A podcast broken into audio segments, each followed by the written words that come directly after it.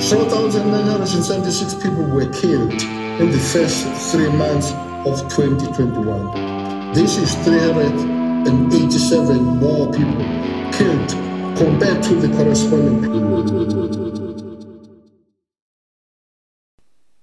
Welcome to Unsolved Murders SA, a podcast series where we will be delving into gruesome homicide investigations that, at the time of producing the episodes, were still open. The objective of this series is to keep the stories of the forgotten alive and hopefully help spark a memory for anyone listening in with intimate knowledge of the cases. The views, information, or opinions expressed in this series are solely those of the individuals involved and do not necessarily represent those of Swisher Post, its parent company, and partners. Before we get into this episode, we'd like to thank you in advance for subscribing to our podcast. Every like, comment, and subscription goes a long way in helping us grow our Unsolved Murders SA community. If you're a new listener, then please do us a favor and subscribe to our channel. Unsolved Murders SA is available on Spotify, SoundCloud, Apple Podcasts, and YouTube. You can also find the latest updates on South African true crime stories at swisherpost.co.za. Leslie van Zyl was born on 17 December 1971 to parents Christine and Arthur Brockbanks. She and her brother Paul were British natives who, along with their parents, moved to South Africa in 1981 and settled in Cape Town's leafy southern suburbs. It was very clear to Leslie's parents that their daughter was unlike children her age. When the family moved to Cape Town in 1981, the Department of Education had determined that her intelligence quotient was above the national average for children her age at the time. Therefore, Leslie progressed to a higher grade, and by the age of 16, she graduated matric at Plumstead High School with flying colors. Speaking to the media about her daughter, Christine revealed that, initially, Leslie's ambition was to climb the corporate ladder in the banking industry, and after testing the waters for a while, it dawned on her that the fast-paced, cutthroat environment was not well suited for her. This is when, at the age of 17, she joined Liberty Life's insurance division, where she excelled for 11 years until her tragic passing. Leslie was described by her mother and colleagues as a fun and friendly soul. She was approachable, and if you managed to break through her protective shell and got to know her, she was loving, caring, and a pleasure to be around. Christine and her daughter were, more than anything, the best of friends. The pair spent a lot of time together. Midweek shopping dates, lunch, and dinner meetups populated their respective calendars, and for Christine, these were the most memorable moments of their lives in Cape Town. Not much is known about Leslie's love life before she met and married Pierre van Zyl. Pierre himself is an enigma of sorts. Despite our best efforts, we were never able to source information on Leslie's husband. According to Christine, Leslie accepted Pierre's hand in marriage early into her career at Liberty Life. As it is the case with all relationships, the van Zyls were not immune to problems. However, for the most part, the couple forged ahead, making every effort to address the flaws of their romance. Christine, however, indicated that quite early on in the relationship, the cracks were present.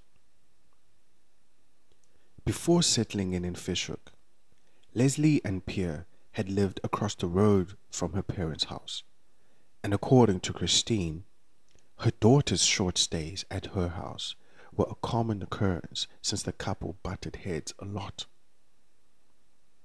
It remains unclear what the true source of their troubles were. However, one can easily draw assumptions from the trajectory of their respective career paths. While Pierre was stagnant in his, Leslie's ascension to team leader in her division could have been one of the reasons behind the wedge that drove the couple apart. By the year 2000, their marriage had taken too much of a toll, and the pair had agreed to a separation. The entire time, Pierre maintained communication with Leslie. According to Christine, this was largely due to the fact that Pierre was still financially dependent on his wife. As a team leader, Leslie was responsible for product development and training, often traveling across the country to manage training programs at various Liberty branches. The George branch was one she frequented often, and in August 2000, Leslie was booked for a one-day seminar in the Garden Route town. On Monday, 28 August 2000, Leslie was scheduled for a flight to George to lead a product-focused seminar at the Liberty branch. As it was the norm, Leslie arrived in George and checked in for a night's stay at the Protea Hotel situated at King George Park. The hotel was only a 10-minute drive from the airport, and after her training, which was scheduled for Tuesday, the 28-year-old would proceed to catch a flight back to Cape Town. Hotel records indicate that Leslie checked in at the hotel that day and was allocated room 205, an outside suite that offered the Liberty Life representative a sense of privacy. Nobody knows if Leslie left her room at any point after she had checked in. The last time Christine had heard from Leslie that fateful evening was at approximately 8 p.m. Recalling the telephonic conversation 21 years later in an article published by the George Herald, Christine revealed a crucial detail about the timeline of events that transpired that fateful evening. Open quote. I spoke to her that evening of the 28th. It was 8 p.m. and we chatted, and she couldn't decide if she would go down for supper or study. That was the last time I spoke with my darling Leslie. Close quote. Perhaps her reluctance to make the effort to go down for supper may have led her to cross paths with her killer. That same evening, a phone call was channeled to Leslie's room. It is unclear at this stage if this had come before or after she spoke to her mother. Considering the fact that Christine and Leslie's relationship was more of a friendship than a mother-daughter dynamic, it can be reasonably assumed that the 28-year-old would have mentioned the phone call if it was of relevance and if it had occurred before their 8 p.m. telephonic. This call, made from a public phone situated across the road from an establishment that, at the time, was a dross restaurant, is perhaps the most important piece of the puzzle that has baffled George investigators for more than 2 decades. The phone call came from a booth situated on York Street, only 2.4 kilometers away from the Protea Hotel Leslie was booked in. Whoever made the call had to have been routed from the hotel's reception to room 205, meaning the person on the other end of the phone would have spoken to at least two people that evening, including Leslie. Here is an interesting factor in the mystery surrounding the phone call. The person who made the call must have known that Leslie was in Georgia at the time. They must have known that the 28-year-old would, in all likelihood, pick up on the other end of the line. The only people with that intimate information were Christine, Arthur, and Leslie's close-knit group of friends from Cape Town, as well as the colleagues who were expected to receive the Liberty Life representative at the seminar the next day. Pierre, the husband, was also well aware of Leslie's trip and her routine.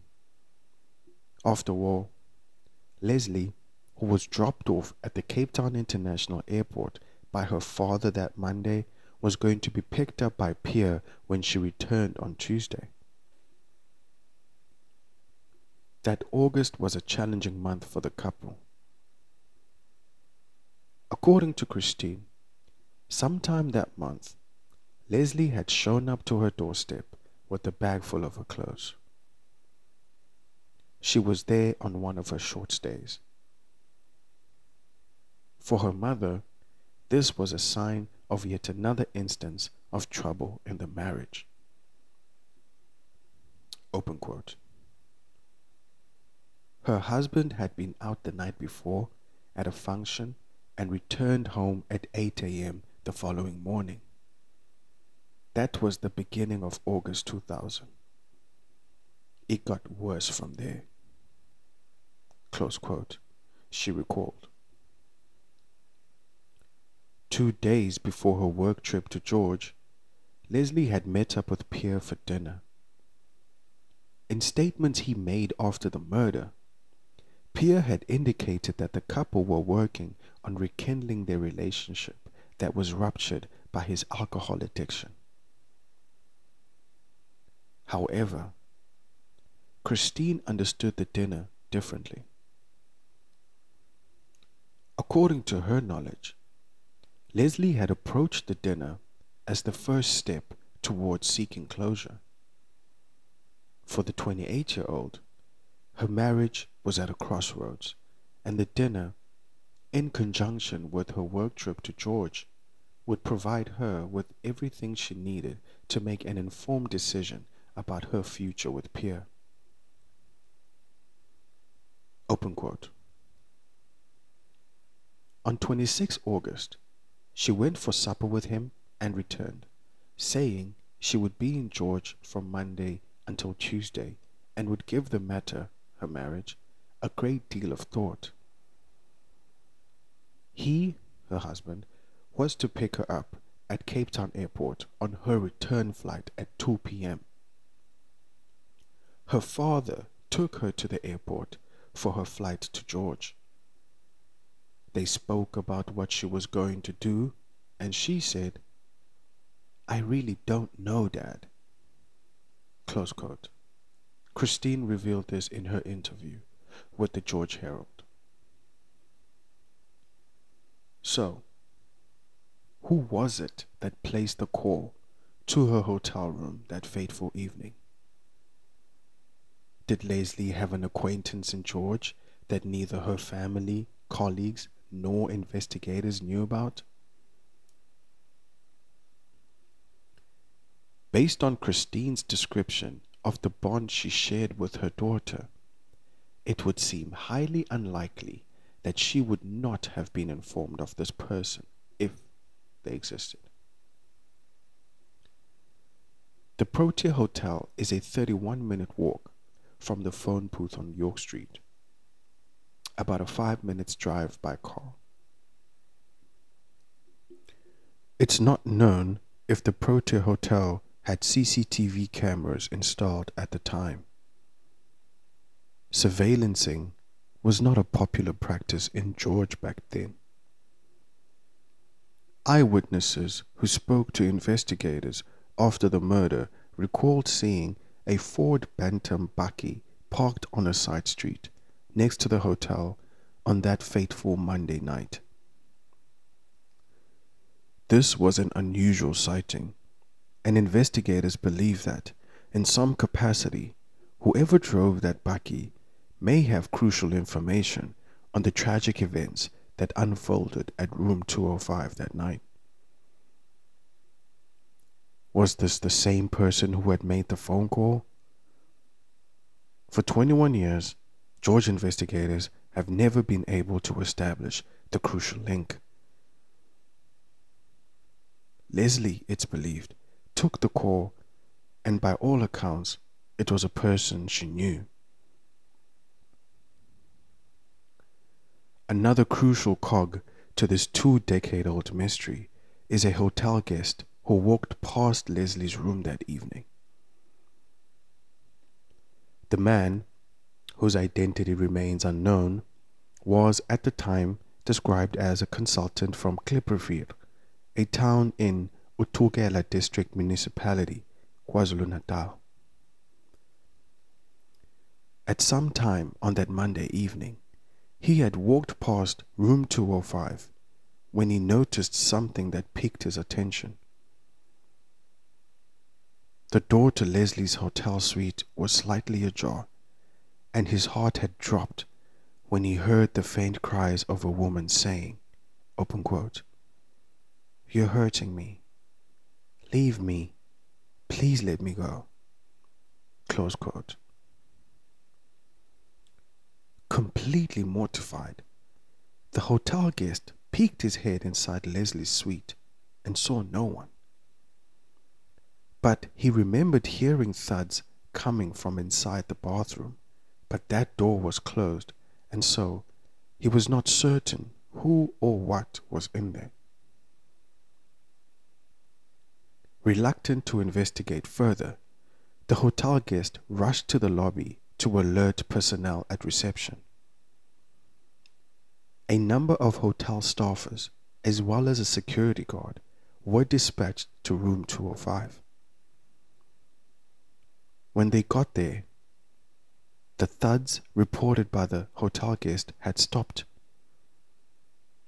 The deathly silence, met by the do not disturb sign that, when they got there, had been hooked onto the door that was shut, introduced a conundrum for the hotel manager. If he had used his universal key to gain entry into the hotel room, he would have breached a privacy policy that, at one point, had almost cost him his previous job. Then, in a moment that may have cost Leslie her life, the hotel manager decided against entering the room. Instead, the manager instructed staffers and the security guard to return to their posts, and the evening went by with no further checks done on room 205. Leslie had a 10 a.m. appointment at the Liberty Life branch in George on Tuesday, 29 August 2000. Her colleagues, who reacted to the tragedy, indicated that Leslie's strongest characteristic was her punctuality.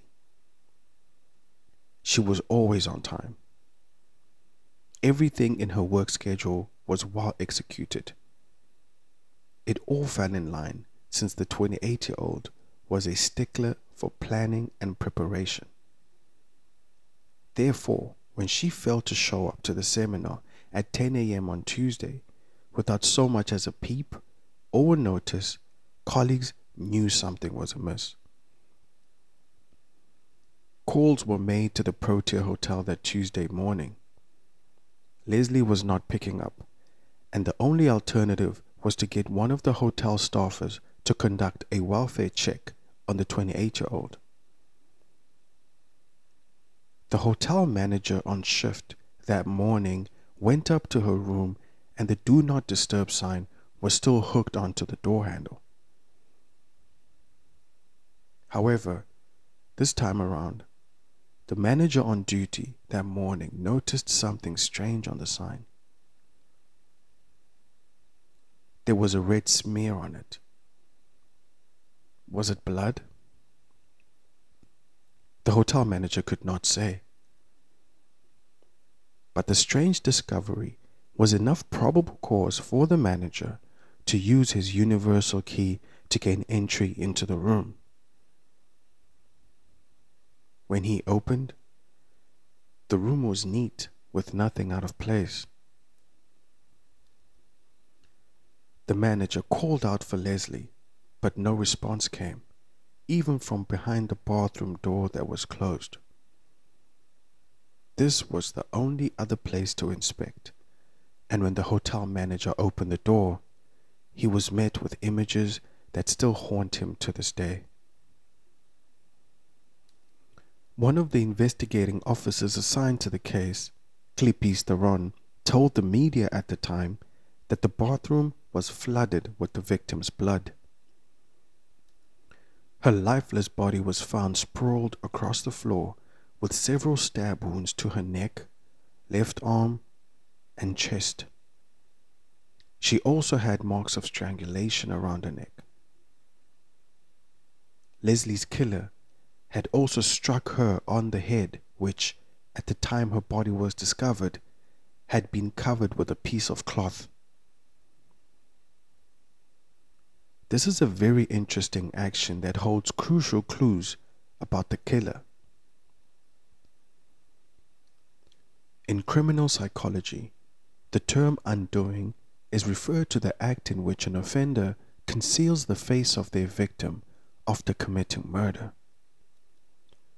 Judith Schreer, MD, and Klaus Püschel, MD, wrote extensively about this phenomenon in their book, Special Aspects of Crime Scene Interpretation and Behavioral Analysis. One of the cases they used to further understand this bizarre behavior reads as follows. A 32-year-old man killed his 30-year-old ex-girlfriend because he could not cope with the fact that she had left him. He struck the sleeping woman's head with a big bottle of red wine and then manually strangled her. After the homicide, the blankets of the bed where the victim had died were found pulled very accurately and straight. Additionally, a towel was placed on the lower part of her face to cover the tongue that was protruding owing to the strangulation. Here's an extract where Schreer and Püschel discuss the undoing phenomenon and how it relates to the relationship between victim and offender.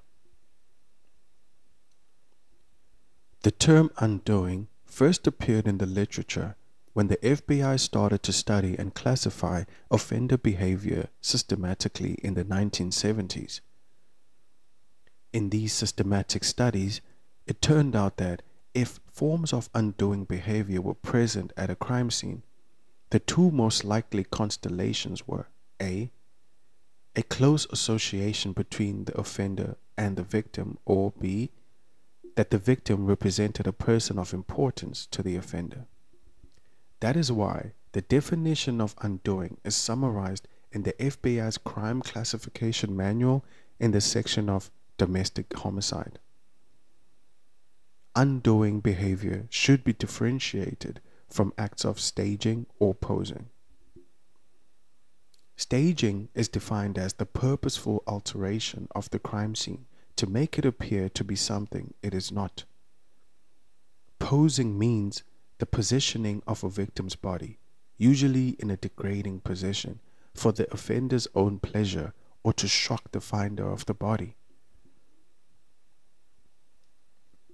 If we are to follow the ideas noted by Schreer and Püschel, then it can be reasonably assumed that Leslie not only knew her attacker, but that they had a relationship. This is further corroborated by Christine, who has remained resolute with the fact that Leslie would have never opened her door for a stranger, and thus the intruder who paid her a visit that night was known to her. Another interesting fact about the crime scene, investigators revealed, was that Leslie's wedding ring and her black purse were the only items missing from the room. Her laptop, cell phone, and other valuables had not been touched. It does not take a Sherlock to reasonably conclude that Leslie may not have been the target of an opportunistic crime like robbery. Whoever it was who went into the hotel room that night had every intention of murdering the 28-year-old. In their warped perspective, Leslie represented a danger to their livelihood, and the only solution in their deranged mind was to do away with her. But who was this? Apart from her marriage, which was on a downward spiral, Leslie lived a troubled free life. Investigators combed through the crime scene and found no traces of the intruder. It was determined that it must have been the killer who placed the "Do Not Disturb" sign on the door handle, but no fingerprints were ever found.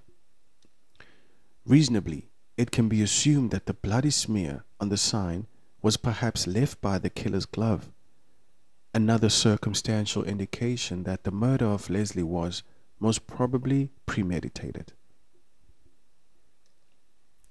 The bloody bathroom was also thoroughly tested for forensic traces, but only Leslie's DNA was found. Investigators were at a loss and faced an uphill battle in piecing together the events that had transpired inside room 205. The victim's cell phone produced no useful leads, and her laptop, which was predominantly used for work, held no clues either. It can be assumed that a forensic search through Leslie's emails was conducted. If this was the case, then nothing fruitful was ever found. Investigators then turned their attention towards the Ford Bantam Bakkie that was seen parked on a side street near the hotel. Whoever the driver was, they made sure to not park the vehicle inside the hotel premises. Perhaps they would have had to encounter security and compromise their identity? This question remains part of an exhaustive list of frustrating dead ends investigators met in their attempts to solve the case. Theron also explored a lead that came from several guests and staffers who were on duty that fateful Monday. Apparently, a man wearing a hooded jacket and tracksuit pants was seen walking in the vicinity of room 205 around the time of the murder. We could not source any information where this figure was confirmed to have appeared on CCTV footage. After all, we still do not know if the Protea Hotel was equipped with such back then. This lead, however promising as it was, led investigators nowhere, and the case went cold. As it is the case with any murder occurring in a marriage, the spouse is often looked at as, at the very least, a person of interest. Pierre was questioned on his whereabouts at the time of the murder. Remember, his last encounter with Leslie had produced two possible outcomes. For Pierre, the dinner date was a step the couple had taken towards reconciliation. According to Christine, however, Leslie had returned from the date with more thinking to do. Pierre told investigators that on the night Leslie was killed, he was out delivering food to clients for a supplier he worked for. Whether this alibi was corroborated remains unknown. Pierre also placed himself at the Cape Town International Airport at 2 p.m. on Tuesday, the day Leslie was scheduled to arrive from George. He told investigators that, at the time, he had not been informed of Leslie's death. He arrived at the pickup point as expected and waited for Leslie, who never surfaced from the crowds that emerged from the domestic arrivals exit. Assuming that she had probably gotten a lift from a colleague, Pierre left the airport without Leslie.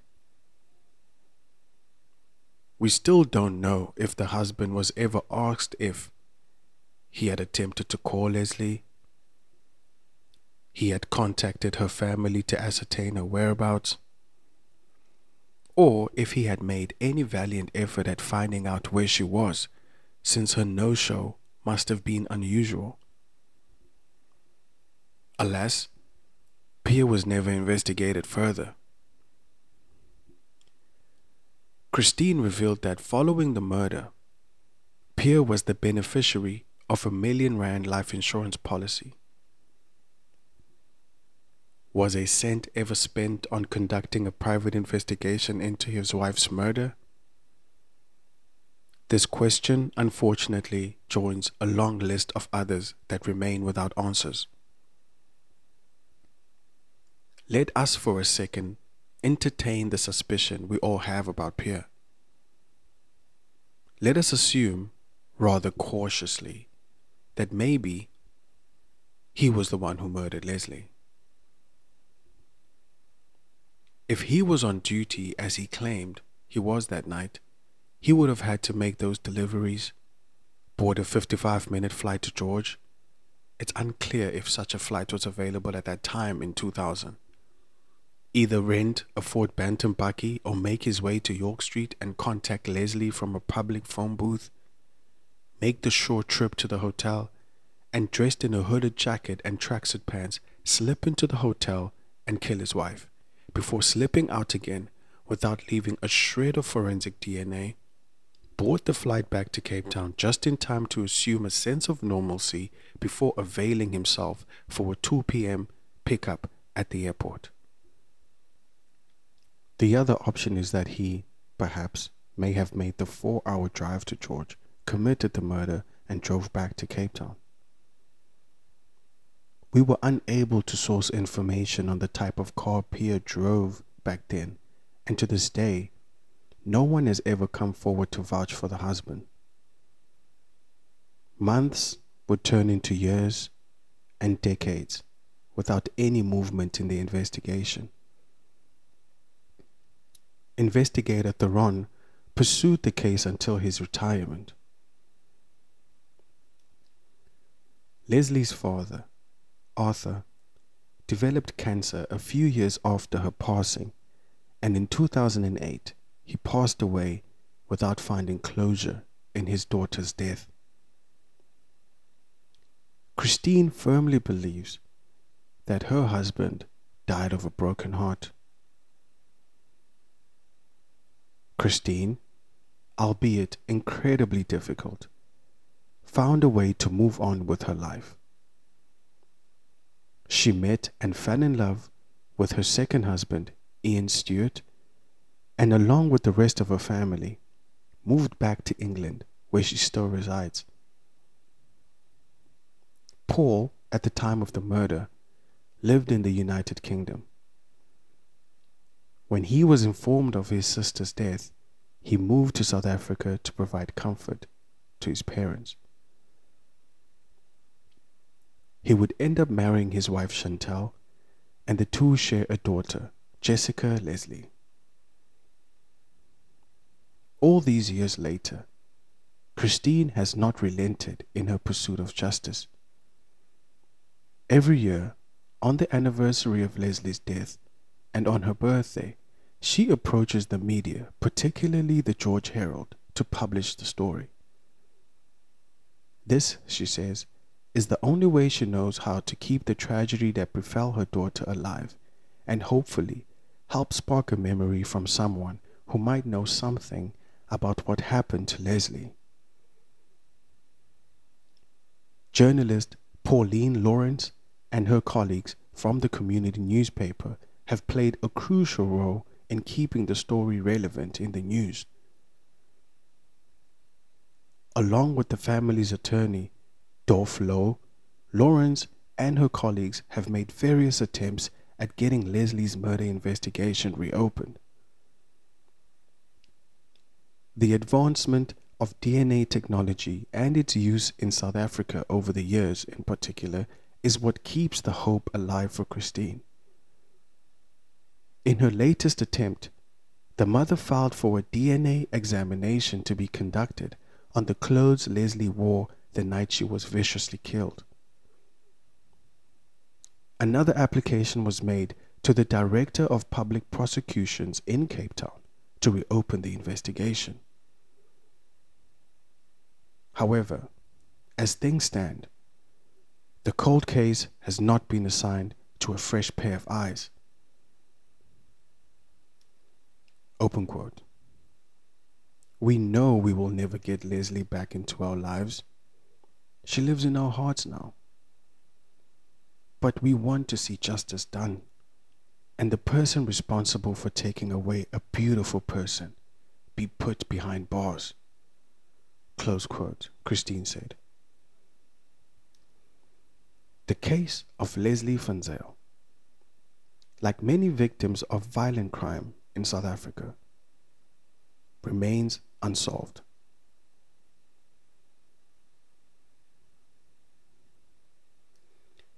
If you were listening to this episode and happen to have information that could help investigators, please contact SAPS's toll-free Crime Stop number at 08600 10111.